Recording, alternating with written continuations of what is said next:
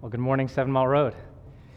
My name is Peter Kim. I get to serve as one of the pastors here, and I'm really excited to be with you this morning because we get to dive into a short mini series over the next four weeks on the book of Jonah.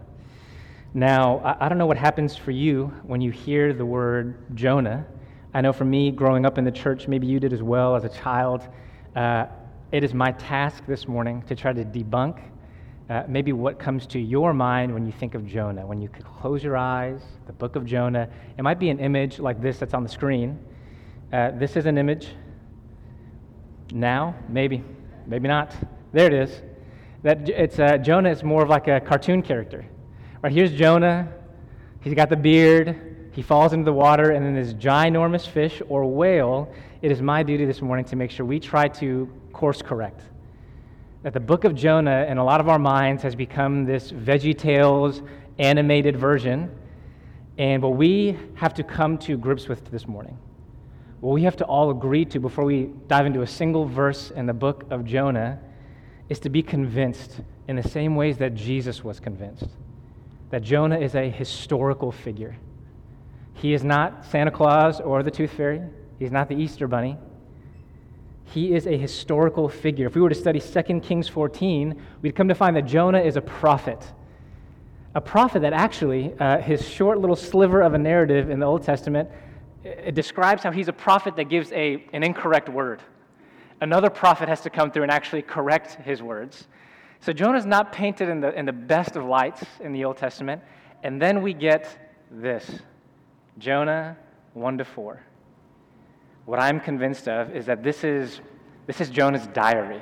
You know, when you wrote in a diary or a journal in like the eighth grade or the ninth grade, and it, and it wasn't all that pretty. Like you look back, it's like, did I really think those thoughts and say those things and hope in those realities? The truth is, yeah, you did at one time. I'm convinced that four chapters of Jonah is the journal of Jonah. And I would argue it's, it's the worst week of his life. Like it's one of those weeks that you don't want anybody else to ever know about. And theologians, historians, they can't all agree that Jonah was the one who actually put pen to paper of these four chapters, and yet they all agree that he's the only one that would know these intimate details. So whether he's storytelling it and someone else is putting it to paper, or he wrote it himself, we can all agree this is the journal of Jonah, the diary of his, and we get a glimpse into his story. You see, this is unique for a prophet. Other prophets like Joel, just a couple of books before, or Obadiah, these prophets, these minor prophets, it all begins the same way. The word of the Lord came to Joel, and then it's a long discourse. So maybe some poetry, some conviction, some warning. With Jonah, we get his story. We get to experience with him the worst week of his life. And so I hope you're ready for this. I love the book of Jonah because it speaks so near and dear to my heart. Tim Mackie is a, uh, the founder of Bible Project, if you've read, listened to those podcasts or watched those YouTube videos. I also had the privilege of having him as my Old Testament professor in seminary a couple years ago, and he would describe the book of Jonah as the Saturday Night Live of the Bible. And that's not because it's acted or false, it's because it's satirical. It's meant to portray for us real hard truths about you and it's supposed to invite you in to laugh ultimately at yourself. And so I hope it serves that purpose for us this week and for the following few, that as we dive into each chapter, you're going to be beckoned toward the journey you're on into God's missionary heart. That's what we've deemed as the overarching theme of the book of Jonah. It's your journey into God's missionary heart. And as we laugh together at Jonah, as we feel the absurdity of his story and of his life, I hope that we all get to a place where we realize, ah, that's me. That's us. And so we'll go from laughing at Jonah to maybe not laughing so hard at ourselves here in a bit. And so, again, over the next four weeks, your journey into God's missionary heart. And as the spotlight shifts from Jonah onto us, we're going to get to unpack all of those moments of laughter, of absurdity together. So, this week, Today, this morning, your journey into God's missionary heart will expose your empty religion. Your journey into God's missionary heart will expose your empty religion and it will reveal the depth of God's compassion. We'll do both those things today. Empty religion, here we go. You ready for this? Let's look in the text. Look with me in verse 1 as I read verses 1 through 3 again. Now the word of the Lord came to Jonah, the son of Amittai, saying, Arise, go to Nineveh, that great city, and call out against it, for their evil has come up before me. But Jonah rose to flee to Tarshish from the presence of the Lord. He went down to Joppa, found a ship going to Tarshish, so he paid the fare, went on board to go with them to Tarshish, away from the presence of the Lord. Now we need to pause here and, and settle into some context. I love that right at the gates, they want to make you laugh. Jonah, the name literally means dove, or innocent one, or peaceful one. So here's the innocent one, son of Amittai. Amittai literally translates into faithfulness. This is the dove of the son of faithfulness. That's supposed to make you smirk. It's supposed to make you understand that this is a story about a man who's supposed to be all these wonderful, godly things the peaceful one, the innocent one, the son of faithfulness. You see, he's got a Bible name just like mine, Peter and he's got a lineage maybe similar to mine. Dad's a preacher and a pastor. He's got all the right accolades. The church membership goes real far into the history books. See, this is Jonah, the dove, the peaceful one, the son of faithfulness, and yet he hears the word of the Lord go to those people in Nineveh, to that place that needs to repent and turn to me. And Jonah, without a single word and all of his action says, No thanks, God. I'm out. Now, I, we need to grapple with the, the contrast that is Nineveh to Tarshish. So here's a map on the screen, and this map shows just how far Jonah was willing to go to say no thanks, God. To say no thanks. So he starts off there in Gath-hepher near, near Joppa, so he goes down to Joppa. God had told him to go 500 miles northeast to Nineveh. Nineveh is the capital of the Assyrian Empire. This is a political, military superpower at the time. And what does Jonah do instead? He goes to over 2,500 miles in the opposite direction. 2,500 miles. Tars- or, Tarshish is the edge of the known world. They don't know what's beyond that. He literally goes to the edge of the known world to say, Thanks, but no thanks, God, I'm out.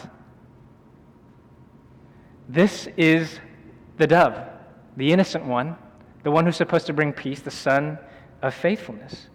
Now, I, I need us to recognize together that Jonah wasn't, wasn't just crazy to say no to God. The Nineveh, Nineveh to him, the Assyrians to him, represent a very particular group of people. Uh, if there is um, anything akin to what we would reckon with in, in regards to the Assyrians compared to the Israelites, this would be a, a, people that have committed war crimes against you and your father and your father's father and your, all the way down the line. Atrocities. An incredibly violent people that have committed heinous act after heinous act of terrorism against you and your kin and the history books of your people. And so you can almost feel like, okay, like I understand with Jonah, why he would want to maybe go in the other direction. And Tarshish is this exotic travel destination. Have you ever just scrolled through, like, how far could I possibly go? It's hot in Houston. Where could I go? Maybe, okay, okay, maybe I can imagine, like, beach, feet in the sand. Or maybe I need to go across the world to some resort in Bali, Timbuktu, or Bora Bora, wh- wherever it is for you that represents anywhere but here. Anywhere. What we, what we find in 1 Kings is that it describes Tarshish in, in just one phrase filled with gold and silver, ivory galore. They've got animals that you've never even heard of apes, baboons, peacocks. It represents to the readers this is a place flowing with milk and honey where all your worries will go away. A world filled with distraction. And that's the place that Jonah wants to go. It's where he ventures off to. He flees a mad dash from God's presence. You see, what we find Jonah doing is he's drowning out the call to obey, but why? Why? It's because he has an obedience that is conditional. That's the first ingredient to empty religion. It is conditional obedience. What do I mean by that? we see Jonah responding to this call go to Nineveh, this people that you hate and that probably hate you, and he sees the world through a lens of partiality. You see, that's the first ingredient to conditional obedience is to view God's character and therefore the rest of the world through the lens of partiality. There are certain people who deserve God's kindness, and then there are certain people who don't. There are certain people, God, the Israelites, the faithful ones, who have done everything you've asked them to do, not really, but kind of, that, that deserve your mercy, your forgiveness. But not those people. Of course, not them who've committed all those atrocities. You see, Jonah is convinced he knows better than God does. He knows who deserves his mercy better than God does. But not only that, not only the lens of partiality, Jonah also has developed a posture of reluctancy when it comes to obeying. That's the second recipe to this a lens of partiality and a developed posture of reluctancy to actually obey God. You see, this didn't happen all at once for Jonah. He had to get really good at this. He had to develop this muscle that when God says go, he says, mm, Are you sure? Are you sure, God? It doesn't seem that wise to go that way. Now, if we're honest with ourselves, we can all laugh at Jonah like, You're this man of God, this innocent one of son of faithfulness. How could you say no to God? You're a prophet for crying out loud. We do this all the time. As we allow the spotlight to shift a little bit from Jonah now onto you, you do this all the time. There are people that you are convinced are not worthy of your time. There are people that you and I are convinced of that aren't worthy of our energy in this current political landscape, it, it might be those, those Marxist liberals over there that aren't worthy of your time. They're not worthy of your energies. Or maybe it's over here, these privileged, racist conservatives. How, how could they be worthy of God's kindness, of my effort and my energy and my time? You see, if, if we're honest with ourselves, we are so good at viewing the world through a lens of partiality. There are individuals right around us, in our communities, in this community that deserve your time, and then there's those that don't. We laugh at Jonah, we scoff at Jonah, and yet you and I are Jonah. We view the world through a lens of partiality all the time. We're really good at that. But not only that, we've also developed this muscle of being reluctant, of being hesitant, second guessing whenever God calls us to obey. Maybe you've been here in this room and you've been so convicted by the word preached, or you've prayed with a partner, or you've talked to somebody in your house church, or, or somebody has said a, a really convicting word, and you feel like God is calling me to better steward my time. I work a job that is crushing my week 70, 80 hours, and I know that God is telling me I could be using that time to love on my family, to pursue my neighbors, do the things He's called me to do, but is it the best time right now? I'm in line for that promotion next quarter. Like maybe I could just wait it out. This week is a little bit better than last week. All of a sudden, you convince yourself, you justify your actions to just wait. Just, just, just wait. Just wait a minute. Or maybe you've been convicted to obey in the ways you steward your money. And you know, because of the radical generosity that God has lavished onto you, you are called to radical generosity to those around you. And yet, you, you hear that, and you wake up Monday morning and as you look at your accounts, as you survey the landscape of the next month and a couple months, you're like, well, God, did you know it's, it's a down market right now? I don't know. It's, have you looked at the Dow, God? It's, it's up one week, it's down the next. Who can know such things? I don't know if you knew this, God, but there's been a pandemic and now the housing market. You understand, right? You understand. Maybe instead of giving radically, maybe, just maybe, God, I should invest and that way, maybe next year I can give even more. How do we feel about that, God? It's pretty strategic. All of a sudden, we go the complete opposite direction of what God has called you to obey. Why? Because you and I have developed this muscle of delayed obedience, justifying ourselves and our actions and all of our strategery. Why? Why? Because we're convinced we know better. We're convinced we know things that God doesn't. He doesn't live in our skin. He doesn't know the depth of our circumstance. And so we have developed this muscle to delay in our obedience. And what does that lead to? Outright disobedience, blatant disregard for what God has called you to. And so we can laugh at Jonah, but allow the spotlight to drift from him and land on you this morning. You view the world and God's character through a lens of partiality all the time. You and I, we are reluctant to obey. That is the posture we take with God. And we wonder why, when God speaks, all of a sudden things go awry. It's because you and I have developed this muscle. We don't obey because we know better. We're convinced that we know best. This is the first page of Jonah's journal in the worst week of his life. And that first page reads We view the world and God's character through the lens of partiality. We receive God's command with a posture of reluctance. Again, this is the spotlight. And allow it to expose Jonah, and now allow it to expose you. You and me and all of our empty religion is on grand display because it's conditional obedience. It's conditional. But God's not done. God's not done exposing us of our empty religion just yet. Keep journeying with me in the text. Look with me in verse 4.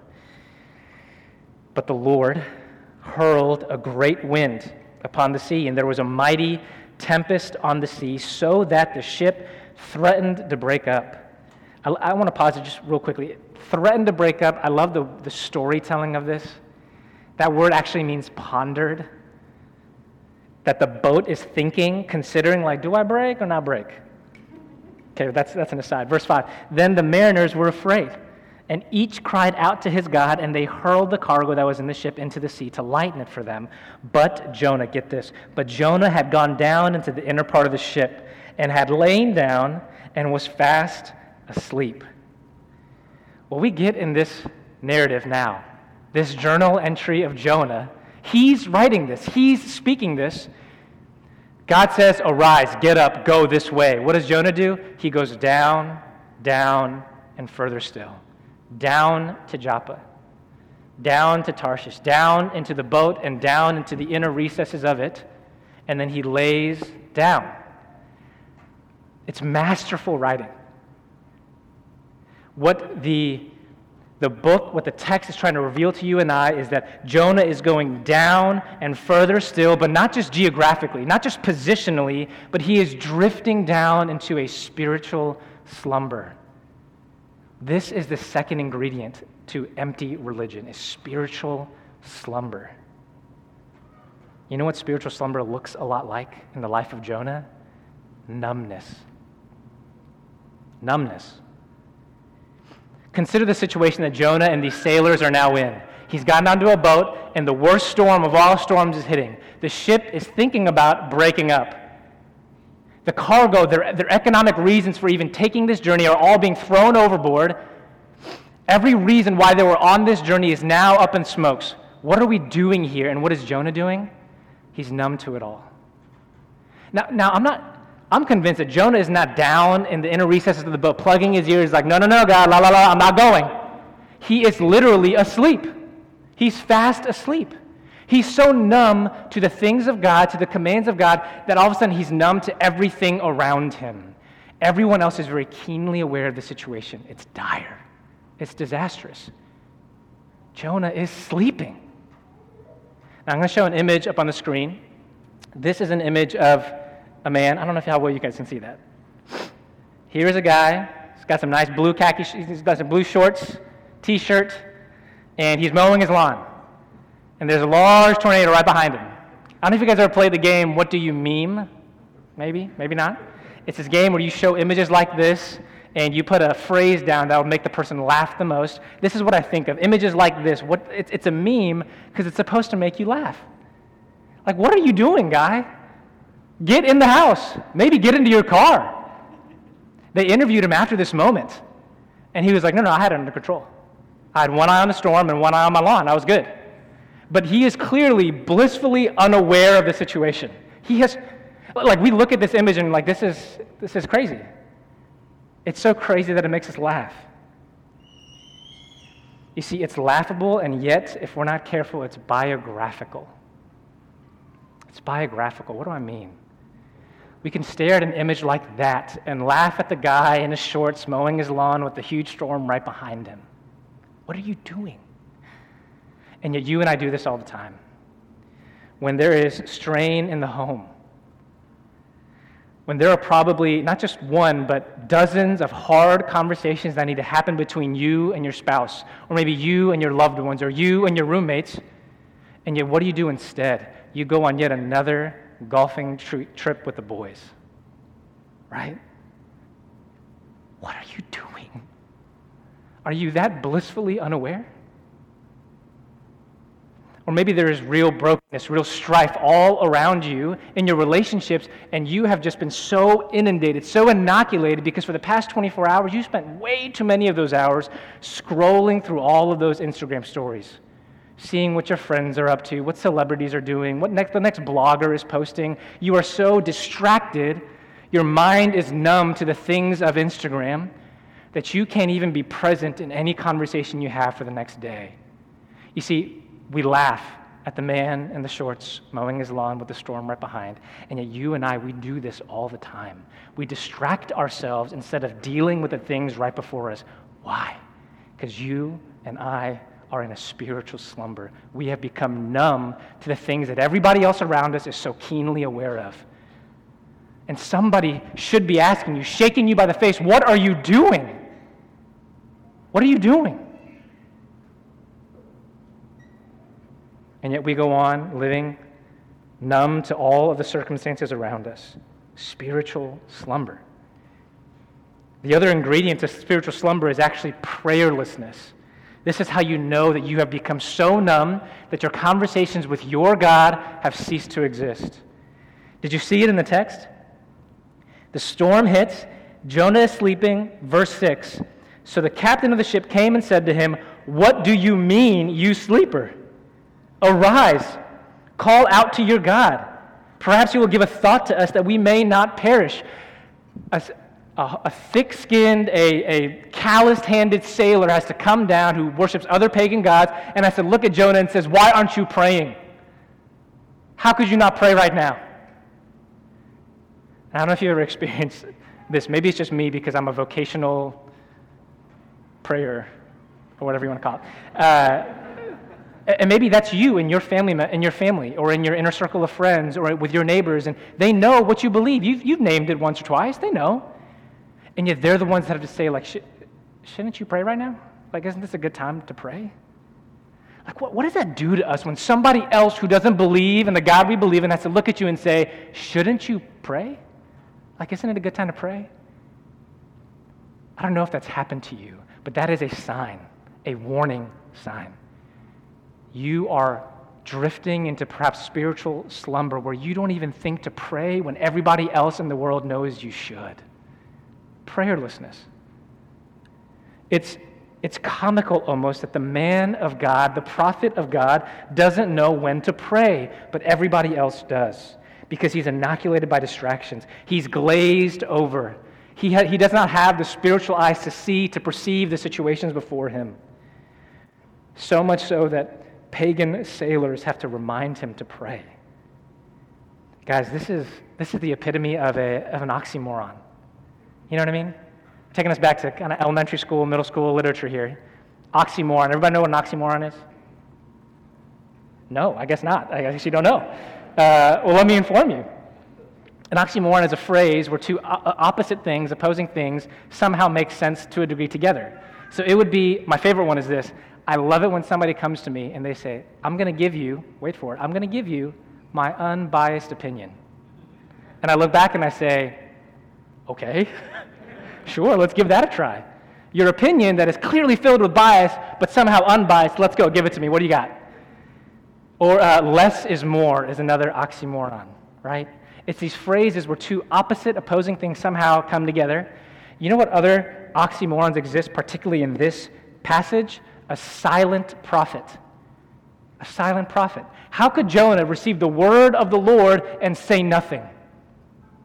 He doesn't even say, No, God, he just runs. That's the epitome of a living, breathing oxymoron. Let me give you some more as the spotlight drifts from him to you and to me. What about a disobedient disciple? So you claim to follow Jesus. Love him with the whole of your heart, to trust him with all of your ways and your days. And somehow you disobey him? It's nonsensical. It makes no sense. Let me give you one more. What about a prayerless believer? So you believe that the God of all things, of the universe, hears your prayers, wants to engage with you in conversation, and even answers prayers, and yet you don't pray.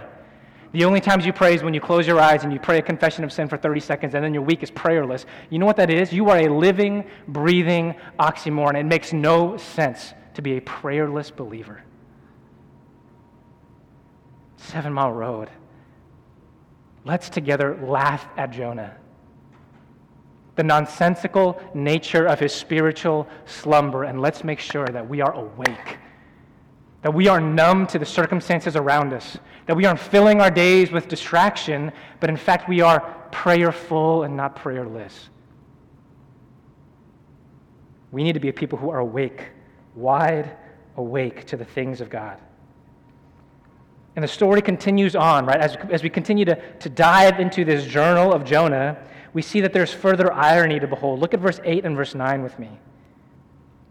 So they cast lots, right? They roll the die. Whose fault is all of this? Who's to blame? Which is something we also love to do, is to blame shift. Who's to blame? And the lot, of course, falls on Jonah.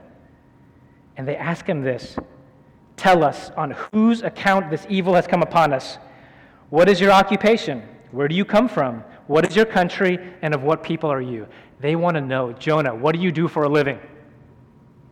Are you out like hurting people, harming people? Are the gods angry with us because you're a bad person? Where are you from? What's your history and what's your heritage? Let's find out just how bad you are for all of this to happen because of you. And what is his response? He doesn't hesitate. I am a Hebrew, and I fear the Lord the God of heaven who made the sea and the dry land. Now, again, this is a moment where we're all supposed to like laugh. This is ridiculous. So, Jonah, let me get this straight. Innocent one, son of faithfulness. You run from God's call. You do the very thing you're not, you're literally called to do. You do the opposite. And then because you fear God, you're running from his presence. And let me get this He's the God of the sea, and you ran away on a boat? Jonah, What's wrong with you? You see, it's, it's ironic that Jonah would even say that so quickly, so confidently. The truth of the matter is, you and I, again, spotlight shifting a little bit from Jonah right onto us. If you've been in the church for some time, maybe you've been a believer for a couple of years or a lifetime, it feels like. You know what we've become really good at? Is saying all the right things is knowing all the right verbiage, to go down the histories of when we were baptized and, and what churches we were part, part of, and, and those conferences we attended, and those moments of conviction that we had. And you know what the truth of the matter is? That today, presently, right now, you sitting there, you are further away from God's call on your life than you've ever been.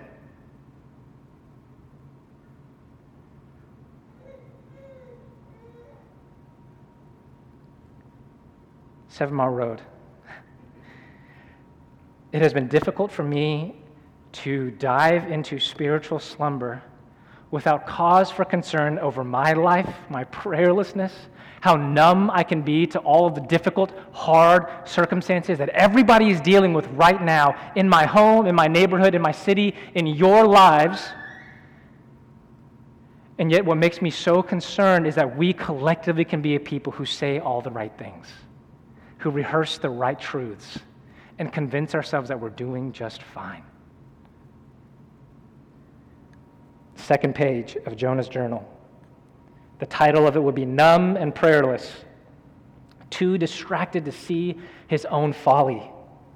And so others around him have to be the ones to identify you're being ridiculous. You make no sense. You're a living, breathing oxymoron. In all of your empty religion, you have drifted into spiritual slumber. And now it's on display for all to see. You see, said Marud, Jonah is exposed. He's exposed. His empty religion has led him to have a distorted view of God's character and of others' worth. And it gets to the point where his distorted view has now led to a, a, a, a, distorted view of life and death itself. Look with me back in the text. Look with me in verse 12. In verse 12, they ask him, What do we need to do to make this sea stop from killing us? And what does he say? Pick me up and hurl me into the sea. Throw me overboard. You want this to go away? You have to kill me. Instead of obeying, Jonah would rather die. He'd rather call it a quits than actually do the very thing that God called him to do. He has such a distorted, warped view of God, of others, and of even life itself now, he would rather die than to obey. But notice the pagan sailor's response. In an, uh, an opposing reality, a contrasting way, verse 13, nevertheless, the men rowed hard to get back to dry land See, they're trying with all that is within them. We don't want to kill this guy. Even though it's all his fault, clearly, he told us so, we don't want to throw him overboard. For the sea grew more and more tempestuous against them. Therefore, they called out to the Lord. And there's a phrase that's missing in our translation that's there in the original language. They beseeched God. They pleaded to God. They cried out desperately to God, O Lord, let us not perish for this man's life and lay not on us innocent blood, for you, O Lord, have done as it pleased you. All of a sudden, the, the main interaction we get with the living God is from the pagan sailors who now look to him and are crying with desperation in their voice, Oh Lord, please forgive us. Be merciful to us because you've done what you've pleased. You've done what you've desired. Lay not on us the, the penalty of this innocent blood. We find that in verse 16, at the end of our passage, the men end up fearing the Lord exceedingly. And it says that they offered a sacrifice to the Lord and made vows. I need us to understand together that you can't, on like a ship in water, make a burning sacrifice. That doesn't really, that doesn't really work out. They, they go to the next town, is what this insinuates. They have to go to a town with the synagogue. They go in, they offer, they buy pigeons or whatever animals they want to sacrifice. They burn those sacrifices, and then there's a clunky phrase at the end of verse 16. Our translation says, in a nicer way, they made vows. In the original language, it's they vowed vows to God, or they promised promises to God. It's the double effect of two words side by side to say they are devoting their life to God. They're making promises of the whole of their lives, vowing to Him. That's the end of the story for these sailors, which contrasts so much from Jonah's tale.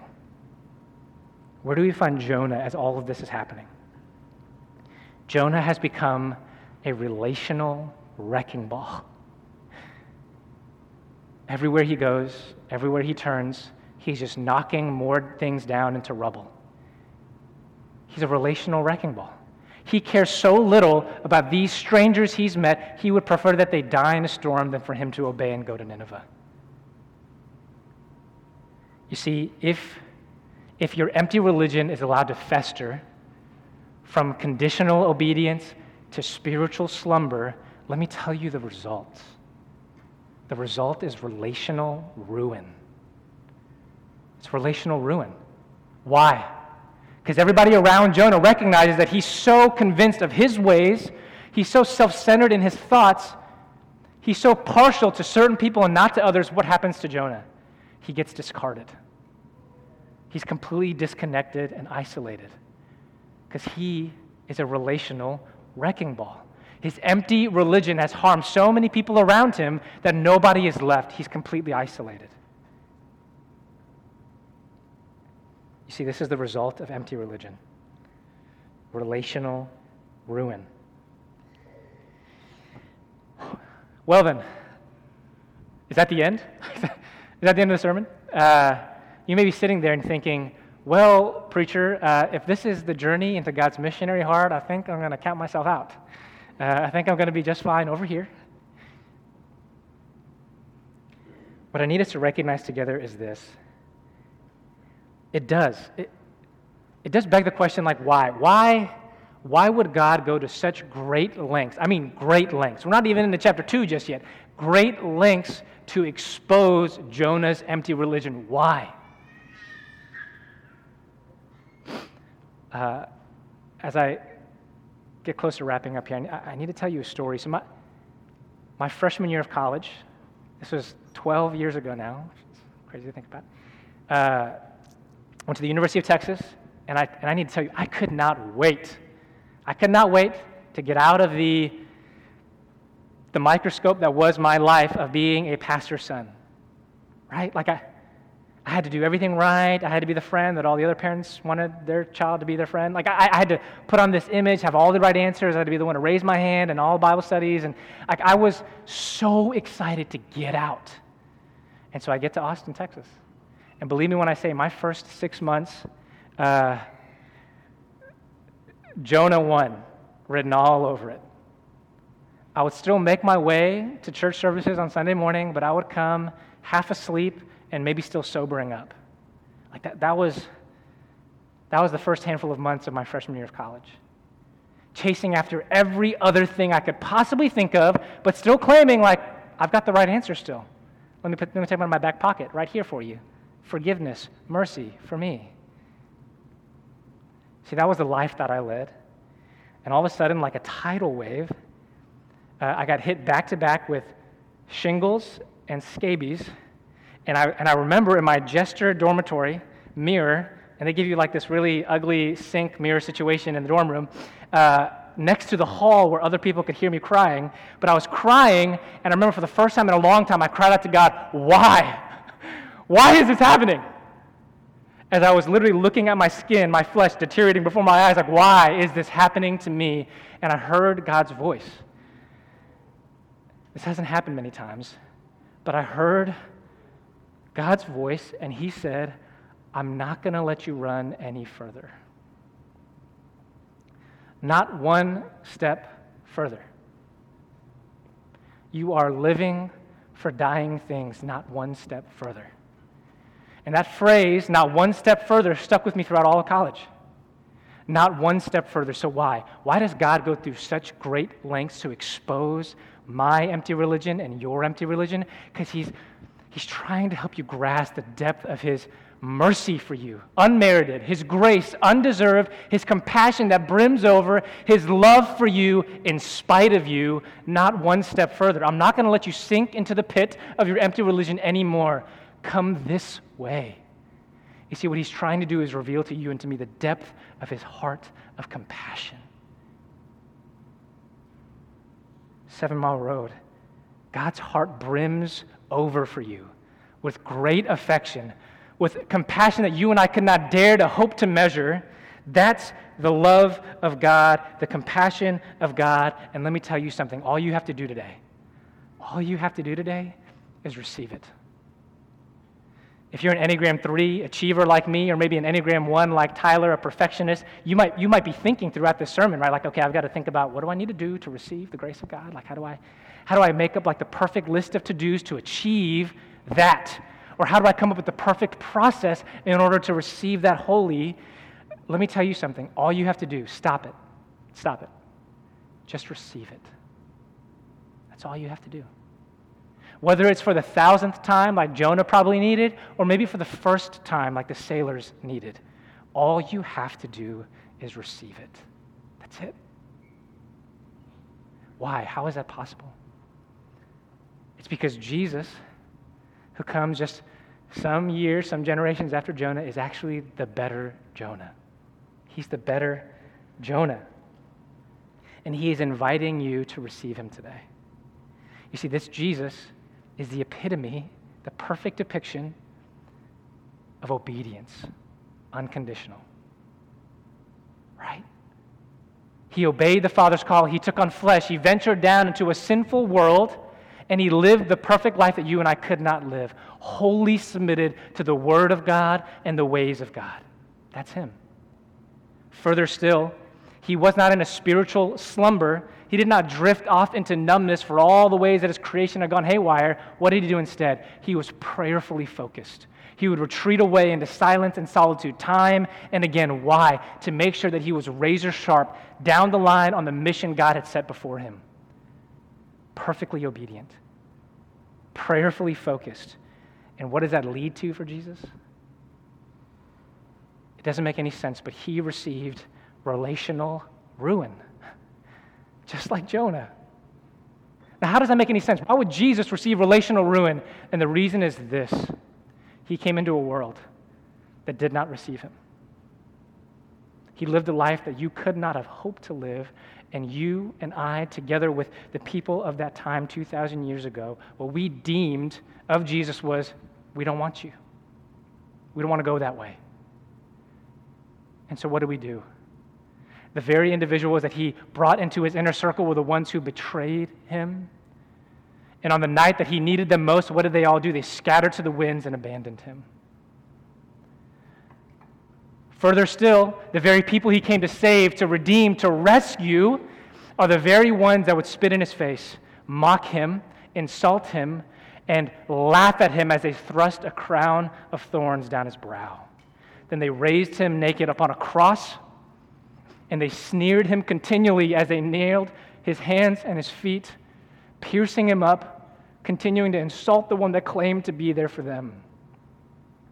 You see, this Jesus in perfect obedience, prayerfully focused, received relational ruin so that you and I would never have to.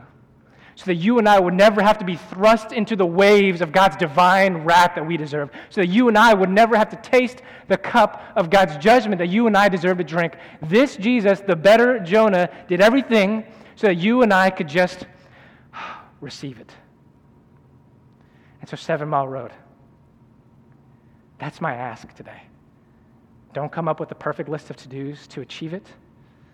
Don't perfect a process to, to, to deserve it. This morning, Jesus, the better Jonah, just asked, the depth of his compassion is available for you, and all you have to do is receive it. Amen. Let me pray.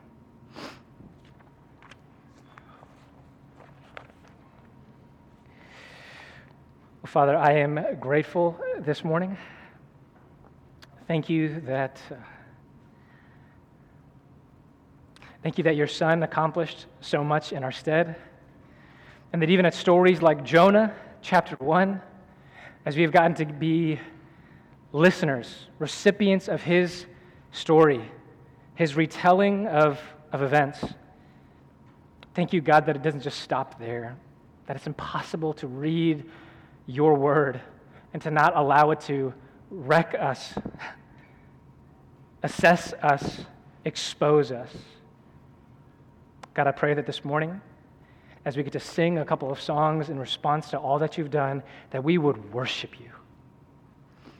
That we would praise your name because you are worthy of it. King Jesus, thank you. Thank you that you took on the waves. You were hurled into the sea so that we might never have to be. God, we love you. And we ask that you would lead us now by your Spirit to praise you, to glorify you, to honor you. You're, you're worthy of that this day. It's in Jesus' name we pray. Amen.